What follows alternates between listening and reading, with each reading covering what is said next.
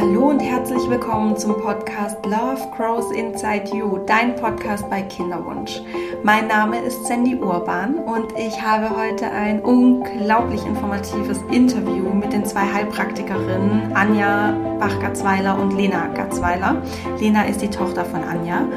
Und vielleicht sagen dir die Namen im ersten Moment nichts, aber wenn du meinen Podcast verfolgst und aus der Reihe Mein Kinderwunsch das Interview mit Lena äh, gehört hast, ähm, dann weißt du, welche zwei Heilpraktikerinnen das sind.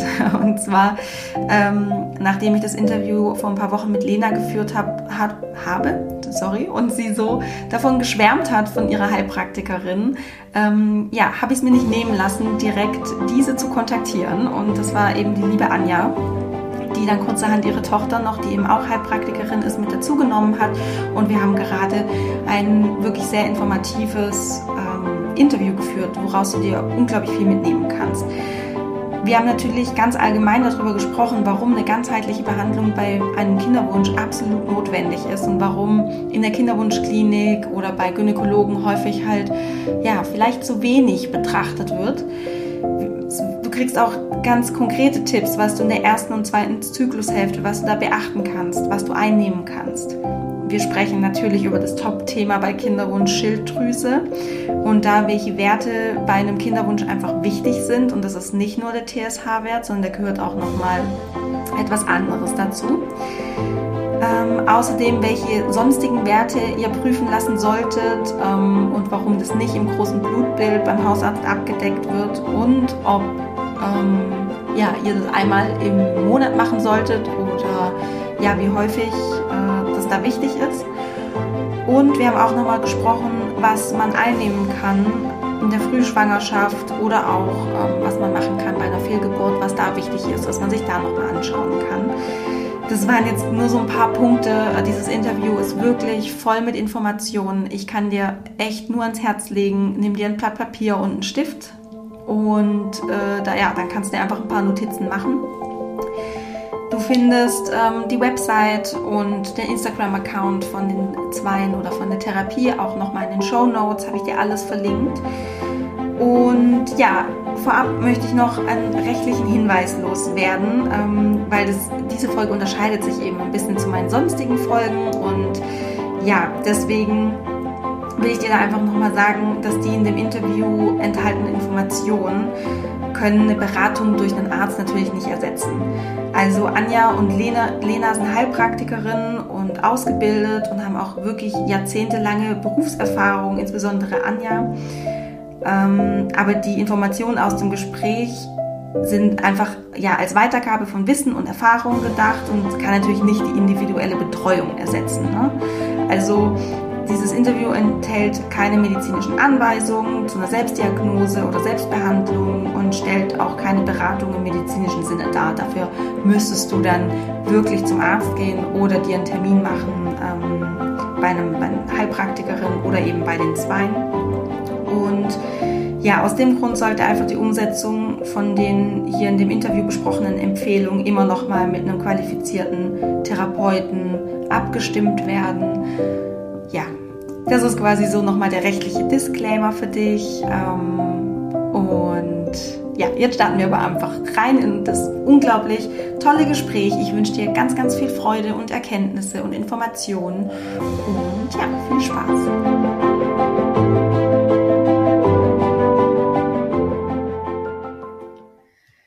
Liebe Anja, liebe Lena, so schön, dass ihr heute hier seid äh, bei mir im Podcast. Ich freue mich riesig. Ähm, weil in der einen Folge, die quasi aus der Reihe Mein Kinderwunsch ist, mit ähm, ja, der Kinderwunsch Lena, ähm, hat sie so, ähm, gerade auch von dir, Anja, so geschwärmt oder von eurer Praxis. Und deswegen bin ich so wahnsinnig froh, dass ich euch dafür gewinnen konnte, mit mir ein Podcast-Interview zu führen. Und ja, erstmal herzlich willkommen.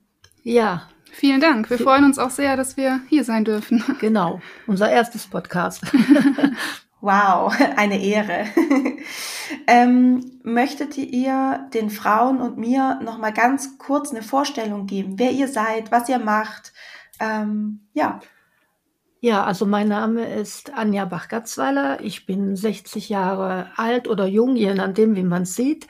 Ähm, ich bin zuvor Kinderkrankenschwester gewesen, bin jetzt seit 24 Jahren selbstständig als äh, Heilpraktikerin. Bin dazu gekommen, weil meine Töchter selbst krank waren mit Neurodermitis und Asthma und habe mich dann äh, halt spezialisiert unter anderem auf Entgiftung, auf Ausleitungen, auf Mikronährstoffe, auf gewisse Dinge, die dem Körper natürlich helfen, ohne dass wir chemische Dinge verwenden müssen. Spannend. Mhm. Und ja, dadurch bin ich halt auch zu gewissen äh, Laboren gekommen und habe auch eine enge Zusammenarbeit mit dem Professor Höppner in Hamburg. Und ähm, das klappt immer alles sehr gut. Da haben wir gute Netzwerke und gute Kommunikation. Und ähm, seit wann hast du deine Praxis, Anja? Meine Praxis habe ich seit 24 Jahren. Ich mich seit 24 Jahren? Ja. Oh, irre. Wahnsinn. Spannend. Und Lena, was, also du bist äh, die Tochter. Genau, ich bin die Tochter, eine der beiden Töchter, die ältere. Ähm, ja, mein Name ist Lena Gatzweiler, ich bin 33 Jahre alt und äh, ich habe zunächst Ökotrophologie studiert mit dem Schwerpunkt Ernährungswissenschaften und anschließend die Ausbildung zur Heilpraktikerin gemacht. Ähm, bin jetzt auch schon seit neun Jahren Heilpraktikerin und mit in der Praxis tätig und ähm, ja, habe danach mich auch immer weiter fortgebildet. Und ja, ich denke, die bedeutendste Fortbildung für mich war 2015 noch die Ausbildung zur Schilddrüsenpraktikerin zu machen beim Dr. Rieger in Bamberg. Und seitdem ist das halt einer der, Schwerpunkte bei mir in der Praxis, ähm, halt Schilddrüsenerkrankungen und die ganzen hormonellen Geschichten, ähm, wie Nebennierenschwäche ähm, und eben der Kinderwunsch spielt da auch eine ganz große Rolle. Und eben alles, was da so mit reinspielt. Ernährung, Nährstoffberatung, Entgiftung, der Darm. Ähm, genau, das sind halt Riesenthemen. Und ähm, ja, es kommt immer wieder alles zusammen. Und 2018 ähm, kam dann bei mir und meinem Mann auch das Thema Kinderwunsch auf. Und da habe ich das ganze Wissen halt auch für uns selber verwandt. Und ähm, ja, letztes Jahr im Juli ist dann auch unsere Tochter zur Welt gekommen und daher befinde ich mich gerade in Elternzeit und werde dann ab August 2020 wahrscheinlich wieder in der Praxis tätig sein. Hm, spannend, sehr spannend. Also viele Jahre Erfahrung und Ausbildung ähm, kommt, kommen da zusammen bei euch. Das ist echt ähm, irre, Wahnsinn. Ähm, du hast gerade schon gesagt, Lena, bei euch in der Praxis oder ähm, ja, zu euch kommen auch Frauen mit Kinderwunsch. Das ist natürlich mhm. ja auch Thema des Podcasts. Ja. Ähm, von was berichten die Frauen so? Wie, wie kommen die so bei euch an? Ähm, ja, also es gibt einmal, ich sag mal, die Frauen, die schon länger probieren, schwanger zu werden, es nicht so richtig klappt und bevor die jetzt den Schritt in die Kinderwunschklinik gehen, möchten die erstmal noch mit natürlichen Mitteln versuchen, ähm, ob sie nicht doch schwanger werden können. Ähm, und auf der anderen Seite gibt's halt auch die Patientinnen, die schon in der Kinderwunschklinik sind, ähm, die vielleicht schon ein, zwei oder mehrere erfolglose Versuche hatten und dann ganzheitlich Begleitung haben möchten, damit der nächste Versuch erfolgreich wird. Mhm.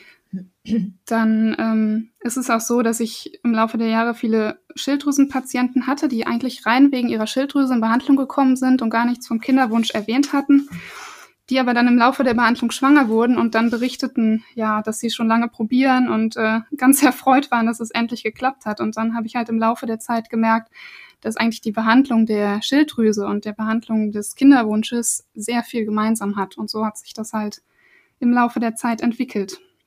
Hm. Ja, Schilddrüse ist ein ganz wichtiges Thema. Da äh, sprechen wir nachher auch gerne nochmal ganz detailliert darüber.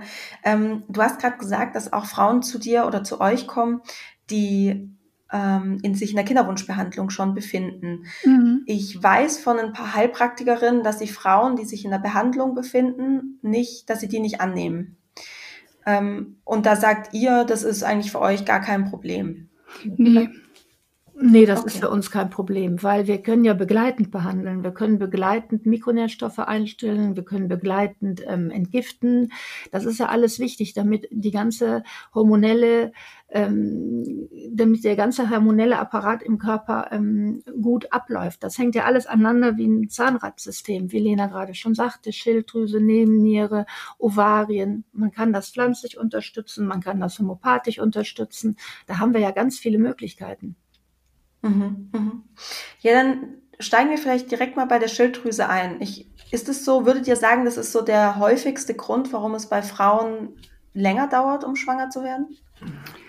Ähm, es ist einer, einer von, von mehreren Gründen, aber ich denke auf jeden Fall, ähm, ein, ein ganz großer, eine ganz große Ursache liegt in der Schilddrüse, ja. Ähm, das kann schon eine ganz leichte Schilddrüsenunterfunktion sein, die man vielleicht normalerweise ähm, bei einer gesunden Frau gar nicht behandeln würde, aber die halt bei einer Kinderwunschpatientin schon so den letzten ähm, Funken ähm, ausmachen kann, ob man schwanger wird oder eben nicht schwanger wird. Ähm, die Schilddrüse ist zwar ein sehr, sehr kleines Organ, ähm, aber es hat, die hat halt eine Riesenauswirkung auf unseren gesamten Stoffwechsel und eben auch auf Fruchtbarkeit, auf die Libido, auf die Fortpflanzung insgesamt. Mhm. Ja, das ist immer so ein Konglomerat von Gründen. Ne? Schilddrüse, Umweltbelastung, Metallbelastung, ähm, da kommt ja so einiges zusammen. Und ähm, man muss sich da mal vorstellen, bei unseren vielen, vielen Billionen Körperzellen, was sich so im Laufe des Lebens alles ablagert. Ne, wir, wir atmen unsere Luft draußen ein, die Umwelt ist belastet, wir, die Lebensmittel sind nicht mehr das, was sie mal waren, ne, die sind denaturiert. Ähm, das kommt ja alles zusammen. Und ähm, da gibt's halt auch ähm, Dinge, die sich im Körper ablagern, auch wie Viren, die sowas ähm, behindern können.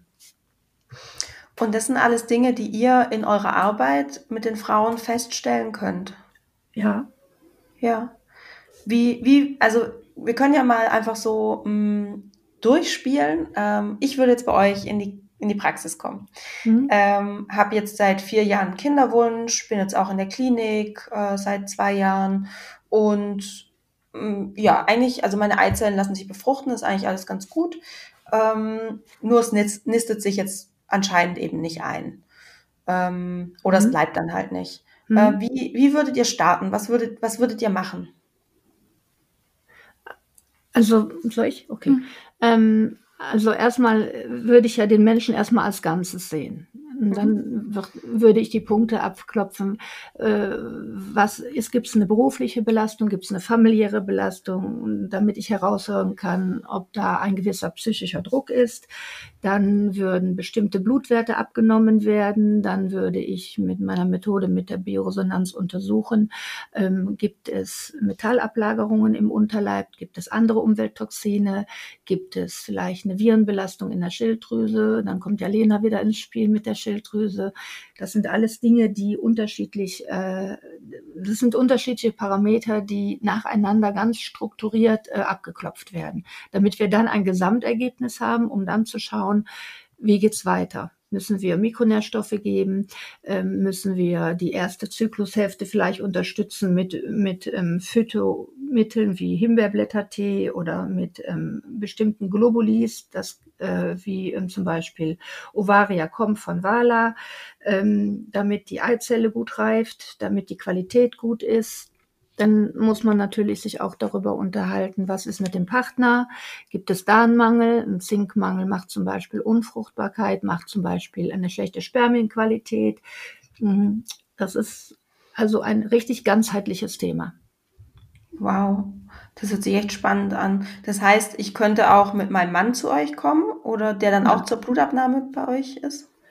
Ja, ja. ich finde, ähm, generell ist auch der Mann immer ein wichtiges Thema, weil ähm, häufig gibt er halt Spermien ab, es wird ein Spermiogramm erstellt und dann heißt es ja, die Spermien sind vielleicht ein bisschen langsam oder ein bisschen unbeweglich oder sind ein bisschen wenige da, aber es wird halt ähm, selten nach der Ursache geschaut, warum ist das denn jetzt so, ne? Ähm, mhm. Und auch beim Mann ist häufig ein Zinkmangel, ähm, der halt dafür sorgt, dass, dass Spermien sehr langsam oder wenig sind. Ähm, oder ein Selenmangel liegt vor. Auch beim Mann zum Beispiel kann es sein, dass ähm, die Schilddrüse in die Unterfunktion kommt. Das ist zwar viel, viel seltener als bei der Frau, aber auch das kann ähm, eben zur Unfruchtbarkeit ähm, beitragen. Ähm, naja, oder auch eine hm. leichte Temperaturerhöhung zum Beispiel hat ja auch schon Auswirkungen auf, auf Spermien. Ne? Also Männer haben ja gerne mal das Handy in der Hosentasche, den Laptop auf dem Schoß und die Sitzheizung an. ähm, alles das hat eben auch Einflüsse, ne? Oder Übergewicht, ähm, hat auch einen Einfluss auf die Fruchtbarkeit. All das sind halt Sachen, die man da auch ähm, ja mit berücksichtigen sollte. Ja. Und also kommen, kommen viele Männer, äh, kommen dann auch tatsächlich viele Partner bei euch in die Praxis oder würdet ihr sagen, das ist immer noch ein sehr Frauen, eine frauenlastige Geschichte? Also ich würde sagen, drei Viertel kommen die Paare zusammen ja. und das mhm. restliche Viertel kommt die Frau alleine. Wow. So, Aber so kann ich einschätzen. Mhm. Das ist ja schon mal eine ganz gute Rate, würde ich sagen. Also ähm, ja. ich kenne das, ich höre es ab und zu, dass Männer sich da ein bisschen rausziehen. Deswegen finde ich es total schön zu hören, dass es tatsächlich drei Viertel der Männer ähm, ja da mitziehen. Mhm. Ja, ich glaube, die Patienten, die zu uns kommen, die haben schon von vornherein eine ganz andere Einstellung. Das ist mhm. natürlich auch ein Vorteil für uns. Ja, die sind meistens schon sehr offen und, und möchten auch was tun. Und ähm, ja, die meisten Männer machen das auch ganz gut mit. Ähm, vielleicht muss man denen morgens die Vitamine oder Nährstoffe einfach hinstellen als Frau. Aber eigentlich äh, funktioniert das dann immer ganz gut. Schatz, bitte brav einnehmen. So, ja. ähm, Anja, du meintest gerade auch, dass du dir im, im Vorgespräch oder halt ähm, bei so einer Erstanamnese auch die berufliche und familiäre Belastung ähm, anschaust oder dir ja. mal anhörst, was da so ja. ist. Ähm, was, ja, was rätst du da oder wo, wo, woran merkst du, dass der, dass der Druck da sehr groß ist? Das kommt eigentlich im Gespräch immer ganz klar raus. da haben wir ja natürlich auch so habe ich meine Intuition, die ich dann in dem Moment an Fragen auch stelle. Ähm, ansonsten haben wir auch die Möglichkeit, zum Beispiel eine VNS-Analyse durchzuführen, dass ich genau sehe, wie äh, hoch schwingt der Sympathikus mit und wie niedrig ist zum Beispiel noch der Parasympathikus. Ähm, kurz zur Erklärung, der Parasympathikus ist ja, sind ja die, ähm, ist ja der Bereich im Körper, der uns ausgleicht. Und der Sympathikus, den brauchen wir, wenn wir, wenn wir Stress haben und wenn wir vieles bewältigen müssen. Aber wir brauchen ja auch den Ausgleich. Und wenn der sehr niedrig ist, dann gibt es wiederum Dinge, die wir homöopathisch einsetzen können. Es gibt Atemübungen, die sich die Patientin oder der Patient ähm, selbst mit einem Programm aufs Handy laden kann. Also da gibt es immer viele Möglichkeiten. Und also ihr könnt messen, ähm, wie ausbalanciert Parasympathikus und Sympathikus sind. Ja, Hinzu haben wir auch noch ähm, ein Gerät, das nennt sich Zellcheck. Da gibt es eine ganz große Auswertung auch noch, ähm, wie hoch ist zum Beispiel oxidativer Stress, wie hoch ist, wie ist überhaupt das Wohlbefinden. Ähm, ne, das sind alles so Mittel, die wir zusätzlich einsetzen können. Finde ich total spannend. Also ich finde es wirklich total irre. Ähm, ich habe mich ehrlich gesagt noch gar nicht so sehr mit dem Thema beschäftigt. Ähm, deswegen finde ich es gerade echt total spannend, was ihr, was ihr da für Möglichkeiten habt, um solche Dinge auch messbar zu machen. Mhm. Ja. ja. Ähm, vielleicht, jetzt hast du gerade angesprochen, es gibt so Atemübungen. Ähm, gibt es da irgendwie vielleicht direkt so eine Atemübung für, für die Frauen, wenn sie ja sehr gestresst sind, wenn sie sich vielleicht sehr viel Druck machen. Ähm, weil also eine der häufigsten Anfragen, die ich momentan habe, ja. ist, wie schaffen es Frauen oder wie schafft man es in der zweiten Zyklushälfte, wenn es ja so die heiße Phase ist, ja. äh, wie schafft man es da, irgendwie gelassen zu bleiben oder gibt es irgendwie eine Übung, die man machen kann? Und aus eigener Erfahrung weiß ich, dass Atemtechniken total gut wirken auf den ähm, Parasympathikus. Und vielleicht, ja, vielleicht habt ihr gerade irgendwie eine Übung parat, wo ihr sagen könnt, das kann man machen, so als Notfallübung. Oh, so als ganz, ganz kurze Notfallübung hilft eigentlich immer einzuatmen, dass man bis vier zählt, so gedanklich, und auszuatmen, dass man bis acht zählt. Also die Ausatmung sehr viel länger zu ziehen als die Einatmung. Wenn man das ein paar Mal hintereinander macht, dann kann man damit schon mal ein bisschen den Parasympathikus ähm, wieder hervorbringen. Ne? Ähm, ansonsten ist es auch generell wichtig, dass man die Nebenniere einfach gut einstellt. Die Nebennieren, das sind ja zwei Drüsen, die auf unserer Niere drauf sitzen und einfach unsere Stresshormone produzieren. Und ähm, wenn das Cortisol ausgeglichen ist, also Cortisol ist eins unserer Stresshormone, dann ähm, ja, dann können wir auch ganz anders mit diesen Situationen umgehen und sind einfach viel gelassener. Ja. Hinzu kann vielleicht noch die die Frauen Frauenmanteltee sich besorgen oder Frauenmantelkapseln. Die sind meistens noch angereichert mit ähm, Eisen, Magnesium und Zink und die haben auch eine entkrampfende Wirkung und auch eine beruhigende Wirkung. Mhm. Häufig tut ja auch schon ein Waldspaziergang und die frische Luft gut. oder Yoga oder jeder. Meditation ja. auch immer eine schöne Sache. Genau, so wie jeder halt mag. Mhm, mh. Gibt es eigentlich auch, ähm, also es gibt ja auch Frauen, die neigen dazu, dann auch hormonell bedingt, ähm, ja, vielleicht so Panikattacken zu bekommen oder so Angstzustände. Ich weiß nicht, mhm. ist das was, was, was ihr auch häufig in der Praxis seht oder ist es eher eine Seltenheit? Nee, das sieht man schon ganz, ganz oft und es ist auch häufig, dass da wieder eben einmal die Nebennierenschwäche mit reinspielt und auch die Schilddrüse äh, einen ganz großen Einfluss hat ne, auf diese Sachen wie Panik, Ängste, Burnout, Depressionen, all die Sachen. Ähm, ja, wenn man also die Hormonkreisläufe muss man immer zusammen betrachten. Die, einmal diese Geschlechtshormone, dann die Schilddrüsenhormone und die Nebennierenhormone. Das sind so drei Zahnräder, die einfach immer wieder ineinander greifen.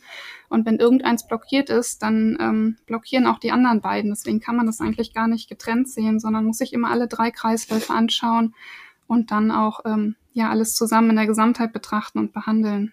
Ja, und zusätzlich können wir das natürlich auch noch rein, rein medizinisch untersuchen, indem wir einen speziellen ähm, Urintest im Labor untersuchen lassen, wo genau ähm, herauskristallisiert wird, wie viel Serotonin, was unser Glückshormon ist, ähm, ähm, die Frau noch bildet. Und dann gibt es ja auch ähm, natürliche Vorstufen, die wir geben können, um diesen Spiegel wieder anzureichern. Denn, ah, aus dem, denn aus dem Serotonin bildet der Körper ja Melatonin, damit wir erholt schlafen.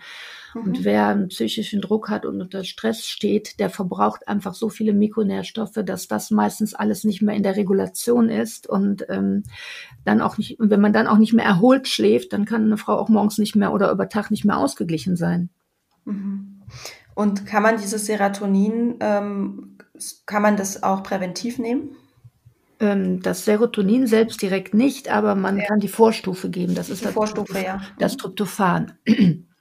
Ah, okay. Mhm.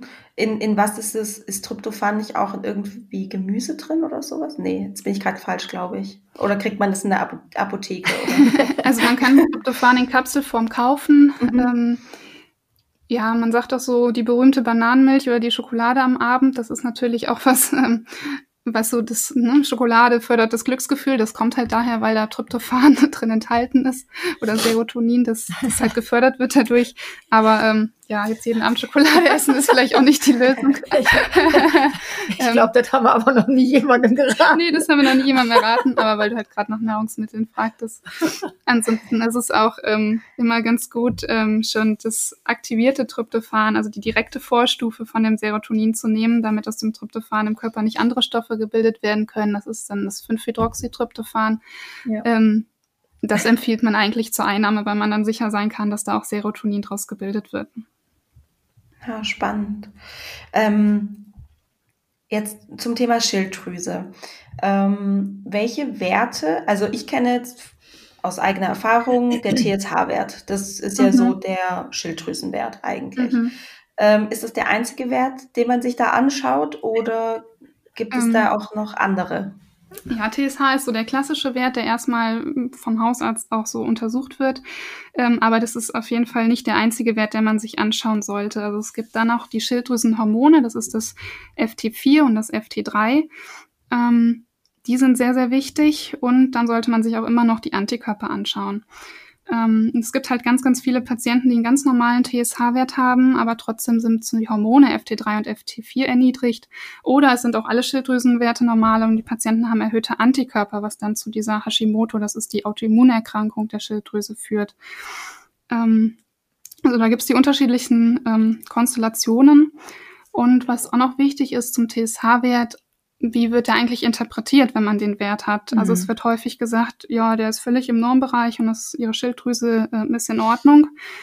Ähm, es gibt aber keine richtigen Richtlinien, die festlegen, wie der TSH-Wert eigentlich sein sollten. Also es gibt Labore, die haben als obersten Normalwert 4,5 angegeben. Es gibt viele Labore, die haben 2,5 als obersten Wert. Ähm, also da gibt es sehr große Differenzen und ähm, häufig kommen Patienten, die sagen, ja, meine Schilddrüse ist normal, aber dann haben die einen TSH-Wert von 2,5, von 3, von 3,5 und das ist für uns eigentlich schon so. ähm, zu hoch, also sprich eine Unterfunktion der Schilddrüse. Ähm, Was ist für euch denn der Normwert? Ja, also Auf jeden Fall kleiner wie 2,5, wobei, wenn man jetzt ähm, über das Thema Kinderwunsch spricht, ähm, hat sich eigentlich herauskristallisiert, dass es ein Zielwert ungefähr von 1 sein sollte beim TSH, weil mhm. Das einfach der häufigste Wert ist, wo es wirklich dann auch klappt mit der Schwangerschaft. Und, und was heißt ungefähr 1? Weil ist es auch okay, wenn man mal 0,7 hat oder 1,5? Oder ist es schon ist also 0,7 ist sicherlich auch okay. 1,5 ist unterschiedlich, könnte aber schon einen Tacken zu hoch sein. Also ich sag mal zwischen 0,7 und 1,2 da so zwischendrin sollte es sich abspielen.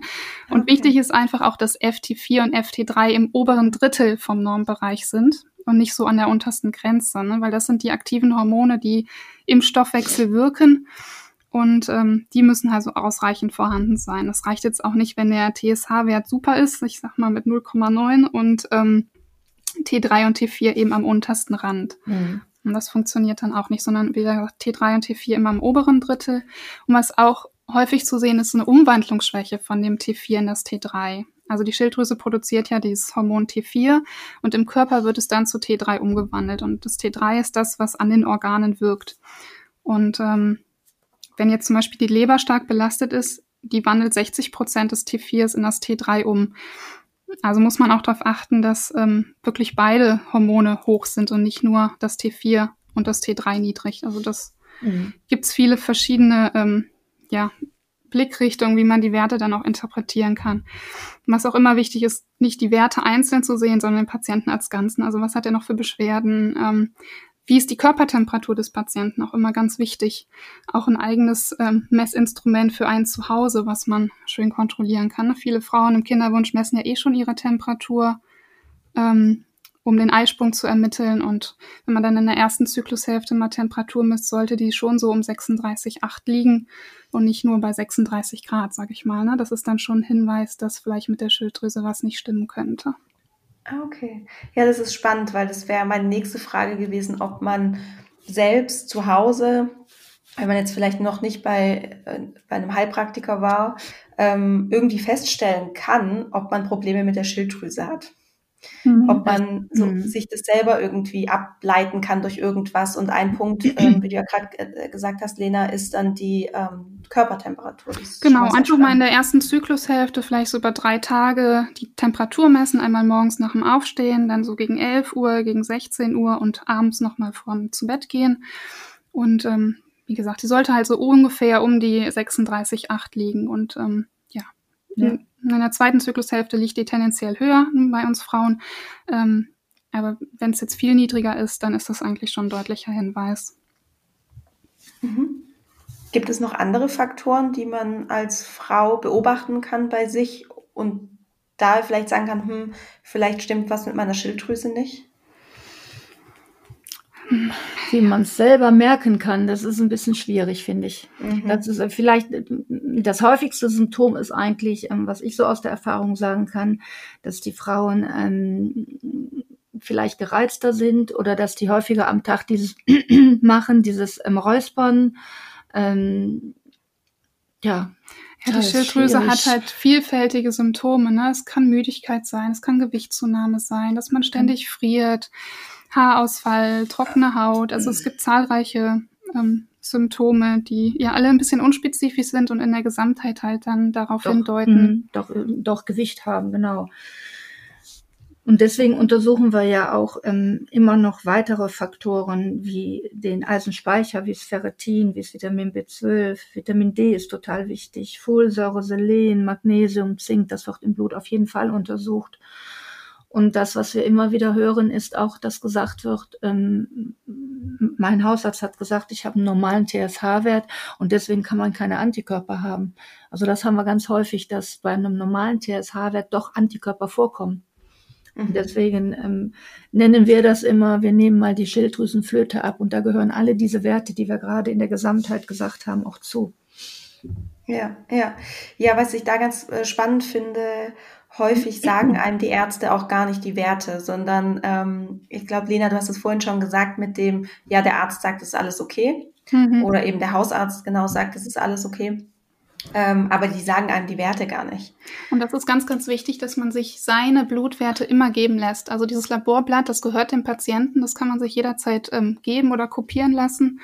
Und ähm, das ist ganz wichtig, finde ich, dass man die zu Hause nochmal anschaut, dass man die sammelt, dass man vielleicht für sich selber recherchiert, was ist denn eigentlich auch der Wohlfühlwert, ne? Weil die Normwerte, die vom Labor angegeben sind, sind nicht immer unbedingt die Werte, die präventiv genau. ähm, die mhm. besten sind.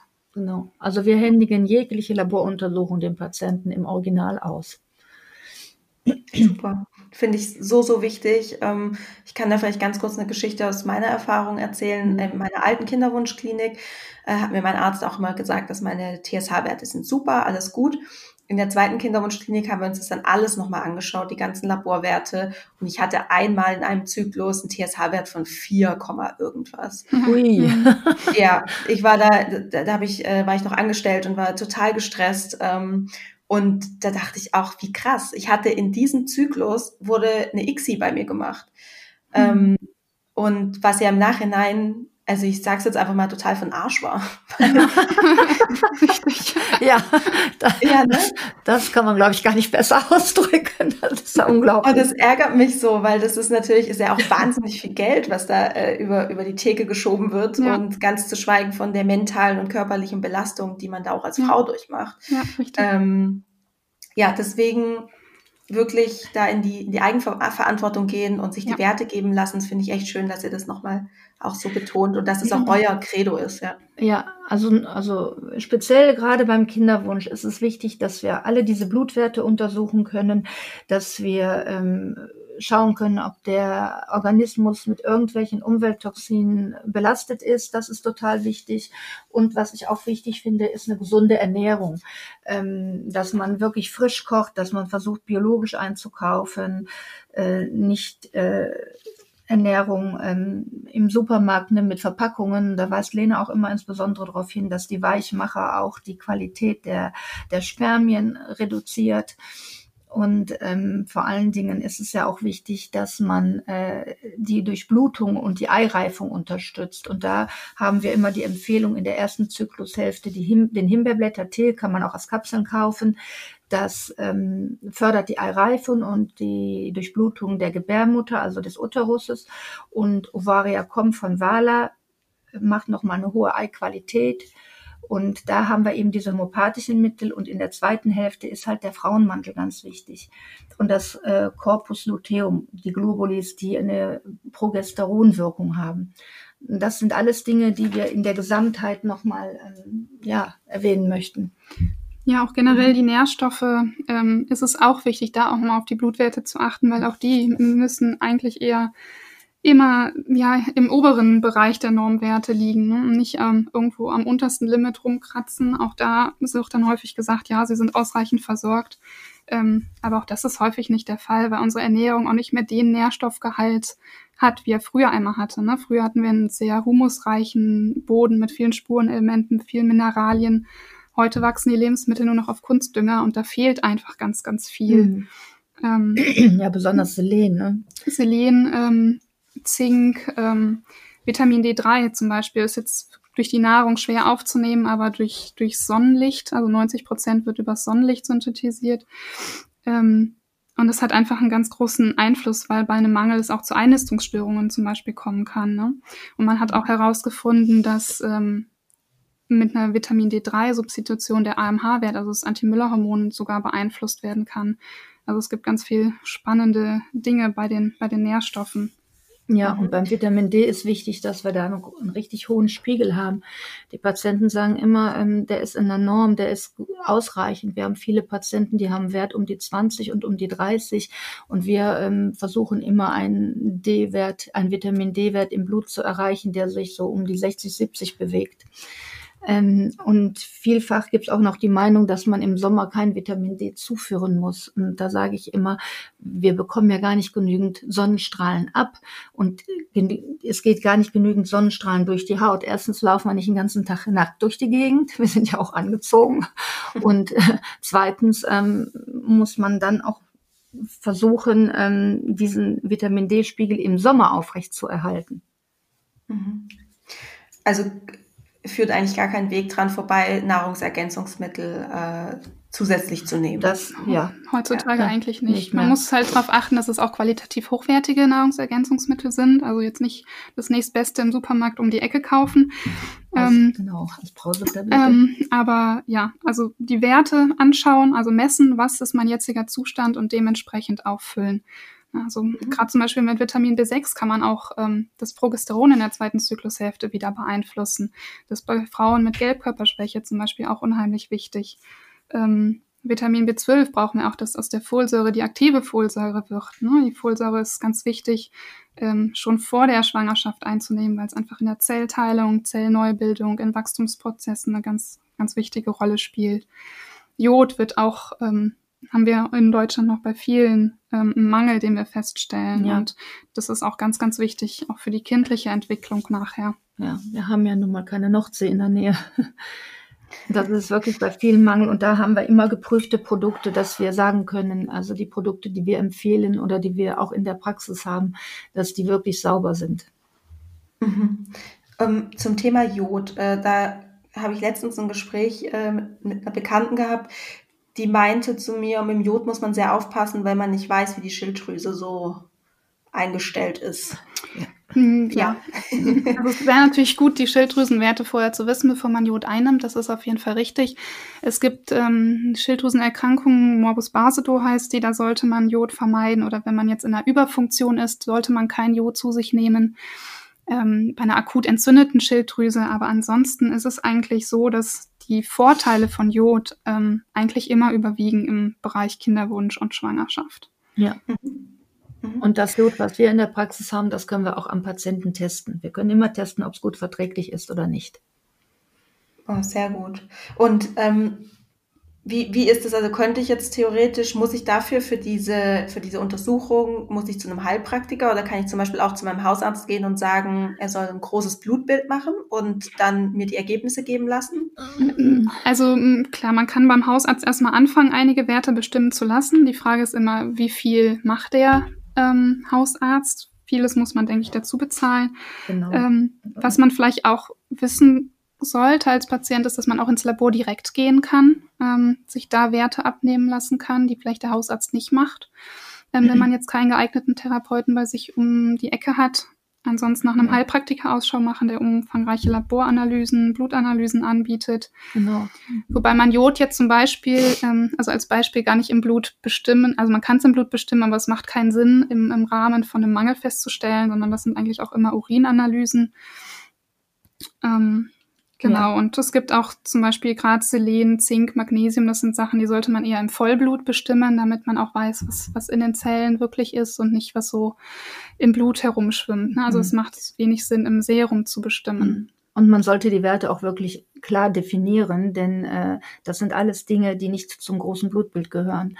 Und da ähm, finde ich so aus meiner Erfahrung diese Begrifflichkeit großes Blutbild, da stellen die Patienten sich immer drunter vor, das sind, das sind ganz viele Werte und die sagen ganz viel über den Körper aus.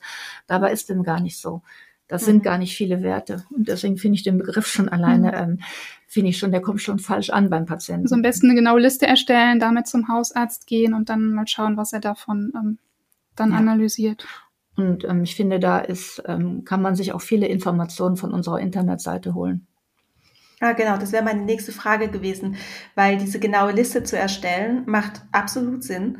Ähm, die Frage ist, wie man da als Laie ähm, wie man auf diese ganzen Werte kommt. Also ihr habt jetzt schon ganz, ganz viele Werte ähm, genannt, äh, die man überprüfen lassen sollte. Ähm, aber man findet auch bei euch auf der Homepage äh, nochmal äh, Infos dazu, oder?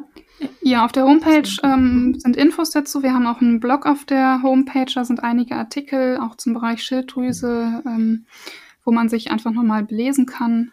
Genau. Ähm, ansonsten haben wir gerade mit unserem Instagram-Profil neu gestartet. Auch da kommen jetzt immer wieder neue Informationen. Ähm, genau. Super. Das verlinke ich auf jeden Fall noch. Ähm, ja, mache ich ja. auf jeden Fall. Sehr also von daher ähm, sagen uns auch viele Patienten, dass unsere Internetseite sehr informativ ist. Und man sieht ja auch sämtliche Fortbildungen, die wir äh, da gemacht haben. Mhm, toll. Sehr, sehr gut, sehr hilfreich. Ähm, und zwar ich habe gestern noch ein paar Fragen bekommen von mhm. äh, eben auch Instagram-Followern zu unserem Podcast-Interview heute. Ja. Und eine, und ich finde, die passt jetzt gerade schön rein, ähm, eine war, woran erkennt man eine, einen guten Heilpraktiker oder eine gute Heilpraktikerin? Hui. ich würde sagen, erstmal, also ich finde, man muss eine wirklich klare Internetseite haben mit Informationen. Und man muss sehen, dass man wirklich gute und viele Fortbildungen macht und immer am Ball bleibt. Also man kann nicht sagen, ich habe vor zehn Jahren das und das gelernt. Es ändern sich ja, ja dauernd auch ähm, Dinge. Also wenn ich bedenke, wie viele Fortbildungen wir schon gemacht haben, die hm. kann ich schon selber gar nicht mehr alle aufzählen. Hm. Ja, ansonsten ist es schon schwierig, auch jetzt für einen Patienten zu erkennen. Ja. Ja, also die, ja, ja, die meisten Patienten kommen eigentlich über Mund-zu-Mund-Propaganda ja, zu uns. Also die meisten kommen auf Empfehlung und der Rest über die Internetseite. Aber die meisten über Mund-zu-Mund-Propaganda. Hm. Ja, das kann ich mir gut vorstellen. Ähm, aber es ist schon mal ein guter Indikator, wenn die Website gefüllt ist mit vielen Informationen, übersichtlich gestaltet ist und der Heilpraktiker oder die Heilpraktikerin auch viele Fortbildungen gemacht hat und vor allem auch aktuelle Fortbildungen. Also nicht eben, ja. ich habe vor zehn Jahren mal ja. XY gemacht, sondern wirklich, ich habe letztes Jahr das und das gemacht, ähm, dass das so ein Indikator ist. Mhm. Genau. Sehr gut. Ähm, dann war noch eine Frage, ob es eine Pflanze gibt in Form von Tees oder Tabletten etc., die den Zyklus reguliert bei PCOS. Das sind die Gerbstoffe im Frauenmantel, die regulieren den Zyklus oder können den Zyklus regulieren. Sagen wir es lieber so. Mhm. Mhm. Das heißt, wie in der zweiten Zyklushälfte Frauenmantel-Tee. Ja, genau. Frauenmantel-Tee oder die Frauenmantel-Kapseln. Und da habe ich nochmal nachgeschaut im Internet. Da gibt es viele, die sind angereichert schon mit Eisen, Magnesium und Zink. Und Zink ist ja, wie wir eben schon gesagt haben, sehr wichtig ähm, für die Fruchtbarkeit. Ja, das ist natürlich und, ähm, und was dann das ist also für die Zyklusregulation klar und die entkrampfende Wirkung hat der Frauenmantel auf jeden Fall. Und in der zweiten Zyklushälfte wirkt ja dieses Corpus luteum in einer Potenz von D6 äh, von Vala, wirkt ja wie, auch wie ein, ähnlich wie ein Progesteron. Also das ist für die zweite Zyklushälfte wichtig. Diese beiden Sachen, Frauenmantel und Corpus luteum in einer D6. Mhm. Okay. Ähm, dann kam noch die Frage, ob man, wenn man jetzt eine Frühschwangerschaft ist, also man hat äh, sich, äh, man weiß seit kurzem, dass man schwanger ist, mhm. ähm, was man da zum einen nehmen kann, äh, um sich körperlich zu unterstützen, ähm, die Schwangerschaft eben aufrechtzuerhalten, intakt zu halten äh, und auch auf men mentaler Ebene. Also vielleicht kann man da zum Beispiel auch weiterhin den Frauenmantel nehmen, der entkrampft, entkrampft und einfach auch entspannend wirkt, zum Beispiel? Das, das kann man machen. Ja, und ich würde auf jeden Fall Magnesium nehmen. Ne? Das, ist, das ist ganz, ganz wichtig. Ähm, da haben wir auch häufig einen Mangel und Magnesium ist auch einfach ein Mineral, was entspannt. Und ähm, ja, das ist häufig in diesen Kombinationspräparaten, die man so für die Schwangerschaft bekommt, ähm, nicht enthalten oder nicht in ausreichenden Mengen enthalten. Okay, habt, habt ihr da so einen Richtwert ungefähr? ähm, ja, also ganz gut ist eigentlich immer ein Magnesiumcitrat zu nehmen oder eine Kombination aus verschiedenen Magnesiumarten. Ähm, die 400 Milligramm kann man ähm, abends dosieren. Also es sind meistens so vier Kapseln. Bei Magnesium ist es immer so, dass man auch an der Verdauung das ganz gut merkt. Also wenn man zu viel genommen hat, bekommt man in der Regel Durchfall, dann sollte man wieder runtergehen mit der Dosierung. Ähm, ansonsten ist es Kann so, dass wir eigentlich so einen Mangel haben oder so einen hohen Bedarf in dieser Zeit haben, dass man das ja nicht so richtig überdosieren kann. Man muss natürlich aufpassen, zum Ende der Schwangerschaft dann sollte man es wieder absetzen, aber gerade ähm, am Anfang ist Magnesium da sehr wichtig. Mhm. Mhm. Ähm, da fällt mir gerade auch noch ein, äh, vielleicht wenn eine Frau eine Fehlgeburt hatte äh, oder hat äh, oder ein Abort. Und also bei mir war das letztes Jahr im Juni so, mein, also ich hatte eine ähm, eine Fehlgeburt in der achten Schwangerschaftswoche, einen Abgang. Und mein Frauenarzt hat mir aber gesagt, er möchte unbedingt verhindern, dass ich eine Ausschabung bekomme. Ähm, und er hat mir dann auch eben mit Globuli geholfen, äh, was auch super geklappt hat. Habt ihr da auch Erfahrung, wenn es leider zu einer Fehlgeburt kommt? Ähm, also erstmal ist das ja immer mh, mm, auch eine psychische Belastung für die Frau, sowas erlebt zu haben. Ähm, und meine Erfahrung ist da, dass dann der Unterleib doch mit bestimmten Dingen belastet war. Das muss ich mhm. leider so sagen.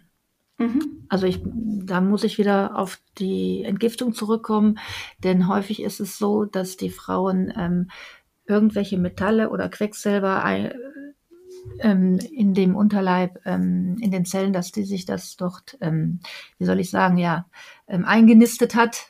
Und da gibt's wieder bestimmte Enzyme, die man untersuchen kann, damit sowas nicht nochmal passiert und damit man das, was dann dort fehlt, besonders das Glutathion im Körper anreichert. Hm, was ich aber in dem Zusammenhang noch sagen möchte, bevor ich das vergesse, ist, ähm, die Zähne haben eine ganz wichtige Rolle auch in der Gesamtgesundheit und auch für den Unterleib. Weil es ein wurzelbehandelter Zahn vorhanden, hat man noch Amalgamfüllungen oder hatte man mal noch in der Vergangenheit Amalgamfüllungen, ähm, hat man ein Goldinlay oder eine Goldkrone. Das sind so Dinge, die gehen häufig draußen verloren. Das spielt alles noch mit eine Rolle. Ah, und gilt es dann nur für die Frau oder ist das auch, äh, auch beim Mann interessant? Das ist mhm. auch beim Mann interessant, ja, selbstverständlich. Und da äh, ist ja auch so, man sagt ja, an jedem Zahn hängt ein Organ, auch wenn es mehrere sind, aber das wird über Meridiane wird ähm, in die verschiedenen Organe auch ähm, übertragen und geleitet. Hm, spannend, sehr spannend. Ähm, wie, wie, wie kann man sich das ähm, eigentlich vorstellen? Ähm, kann man, ich meine, ihr sitzt ja in Krefeld, ne? Ist richtig? Mhm, ja. ja. Ja, genau. Ähm, jetzt ist natürlich so, dass wahrscheinlich viele meiner Hörerinnen äh, nicht gerade in der Richtung bei euch sitzen.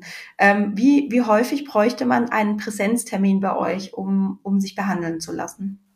Das kommt ja. auf die Belastung an. Das kann man nicht mhm. ganz so sagen, Sandy. Also okay. es kommt immer auf den Umfang an, worum es beim Patienten geht. Ähm, es gibt sicherlich auch Fälle, da reicht es erstmal einmal zu kommen, einen Status zu machen, die ganzen Werte abzunehmen genau. und dann die Besprechung ähm, auch telefonisch zu machen, ne? dann in einer Zeit später und vielleicht die Kontrollwerte, wenn es jetzt ein sehr, sehr weiter Anfahrtsweg ist, ähm, bei irgendeinem Kollegen, Hausarzt oder so kontrollieren zu lassen und dass man das per E-Mail und Telefon dann irgendwie ähm, handhabt. Das ist, geht auch schon mal. Ja, da haben wir auch ein entsprechendes Netzwerk. Ja, super. Das hört sich schon mal gut an. Ich glaube, das ist für viele Frauen nämlich auch interessant. Mhm. Ähm, ich habe nämlich tatsächlich nach der Podcast-Folge mit der Lena äh, viele Anfragen bekommen, von welcher Heilpraktikerin sie da spricht.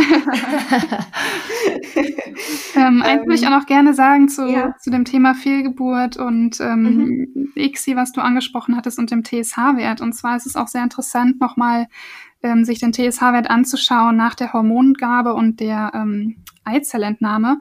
Und ähm, in dieser Zeit bis zum Embryonentransfer geht ganz oft der TSH-Wert nochmal hoch, sodass man dann in dieser Zeit nochmal vielleicht Schilddrüsen hormonmäßig die Einstellung verändern muss, ähm, damit der Transfer dann auch funktioniert. Und auch gerade in diesen ersten zwölf Wochen die Schilddrüsenwerte nochmal häufig kontrolliert. Also einmal so um die sechste, siebte Woche rum und dann nochmal um die zehnte, elfte Woche rum, damit einfach in dieser Frühschwangerschaft nichts ähm, passiert, weil der Bedarf ungefähr um 30 Prozent ansteigt in der Schwangerschaft wow. an Schilddrüsenhormonen. Ne? Und dass man da gerade in dieser heiklen Zeit, sage ich mal, ähm, ja, vorbeugt. Mhm, mhm. Der ist super wertvoller Tipp. Ähm, eine Frage kam gestern noch, ob es Schüsslersalze gibt, die die Empfängnis unterstützen können. Schüsslersalze gibt es, aber Empfängnis unterstützend ja, also wir haben in der Praxis alle Schüsslersalze da und testen gerne individuell aus, was jetzt, welche Kur zum Patienten passt. Mhm. Ähm, es gibt auch gerade für die Schilddrüse einige Schüsslersalze, die da unterstützend wirken. Ähm, ja, es ist immer sehr individuell. Mhm. Grundsätzlich okay. ist die Nummer drei, denke ich, das Ferrum Phosphoricum ähm, unterstützend wichtig, weil es einfach den ganzen Eisenbedarf und Eisenhaushalt reguliert. Oder auch das Magnesium, die Nummer sieben, auch wichtig Ähm, ja, aber da gibt es sicherlich verschiedene Kombinationen, die dann abgestimmt werden müssen individuell. Ja, mhm, mhm. ja das waren, äh, glaube ich, jetzt ja erstmal die wichtigsten Fragen. Ähm, ich fand also ich finde es Wahnsinn, was ihr ein Wissen habt und auch wie strukturiert und präzise ihr das wiedergeben könnt. Ähm, irre. Und ich glaube, da waren jetzt auch sehr, sehr viele Dinge dabei, die man als Frau zu Hause auch vielleicht auch erstmal selber machen kann. Aber ich glaube, die, ähm, ja, so die, die Notwendigkeit, zu einem Heilpraktiker oder einer Heilpraktikerin zu gehen, äh, kam da jetzt gerade absolut raus. Also zumindest geht's mir so. Ähm, ja, erstmal vielen Dank für die vielen, vielen Infos. Ähm, wenn ich einfach ja, sagen darf, Sandy, ich ja. gerade noch was ein. Also es ist immer ja, gut, bitte. wenn ein Patient oder eine Patientin gut vorbereitet zu uns kommt. Damit meine ich sämtliche Blutwerte, die sie schon hat, äh, machen lassen, dass sie uns die mitbringt, dass sie vom Zahnarzt einen Zahnstatus mitbringt und alle diese Dinge, die schon gelaufen sind. Damit kann man häufig Zeit und Wege verkürzen. Mm, das ist gut. Ja, ist eh, glaube also ich würde eh sagen, dass man als Frau ähm, auch hier nochmal in die Selbstverantwortung gehen sollte und einfach ja, ja. über seine Werte Bescheid wissen sollte ähm, und die Infos einfach ja bei sich haben sollte auch. Ja. ja. viele schreiben uns auch vorher eine Mail und wir schreiben dann zurück, was noch benötigt wird. Also das ist ja alles heute mit den modernen Medien alles kein Problem mehr. Super. Echt toll. Vielen, vielen Dank. Ähm, gibt es von eurer Seite noch irgendwas, was ihr, äh, was ihr sagen möchtet, was euch noch auf dem Herzen liegt, was wichtig ist? Ähm, ich denke generell ist es einfach wichtig, dass diese ganzheitliche Behandlung ähm, des Kinderwunsches halt daraus besteht, dass man einerseits schaut, womit ist der Körper belastet ähm, und dieses dem Körper nimmt und im Gegenzug halt schaut, welche Nährstoffe müssen aufgefüllt werden, was, was fehlt dem Körper, weil diese beiden Bausteine halt häufig zu Hormonstörungen führen, ne? sei es die Geschlechtshormone, die Schilddrüsenhormone, die Nebenniere, dass das halt so ein Gesamtpaket ist, was man in der ganzheitlichen Medizin halt ja. schön ausgleichen kann und da halt den Paaren zum verhofften äh, Kinderwunsch verhelfen kann. Mhm. Sehr gut. Vielen Dank für eure Zeit und für die vielen, vielen Infos. Und es war, ja, war mir wirklich eine Freude. Ja, sehr gerne. Es hat auch Spaß gemacht. ja. Da war ganz schön viel dabei, du Liebe. Ich hoffe, du konntest dir viel mitnehmen daraus und vielleicht hast du dir auch die ein oder andere Notiz gemacht. Ähm, ich habe mir während des Interviews unglaublich viel mitgeschrieben. Ich verlinke dir in den Show Notes natürlich die Homepage, wo du auch den Blog findest, von dem Anja gesprochen hat. Ähm, ich verlinke dir auch das Instagram-Profil, wo ich dir wirklich empfehlen würde, wenn du auf Instagram bist, den zwei oder der Praxis zu folgen, weil dort wirklich unglaublich interessantes Wissen ähm, geteilt wird. Und da, davon hast du wirklich einen Mehrwert. Und genau. Und du findest auch noch einen Link. Ähm, wo, den, wenn du auf dem draufklickst auf der Website, kannst du eine Therapeutensuche starten, um zu schauen, welche Therapeuten sind denn so bei mir in der Nähe. Ähm, genau, da einfach nochmal drauf achten, dass der Therapeut auf Hormone spezialisiert ist. Das kann man aber ganz einfach entweder auf der Website des Therapeuten ähm, äh, prüfen oder eben dann in einem Erstgespräch, in einem Telefonat. Und ja, ich glaube, das war's jetzt erstmal. Ich wünsche dir einen wunderschönen Abend oder einen wunderschönen Tag, wunderschönen Morgen, je nachdem, wie viel Uhr es gerade ist. Und von Herzen wünsche ich dir natürlich nur das Beste, meine Liebe. Und ja, denk dran, Love grows inside you. Alles Liebe, deine Sandy.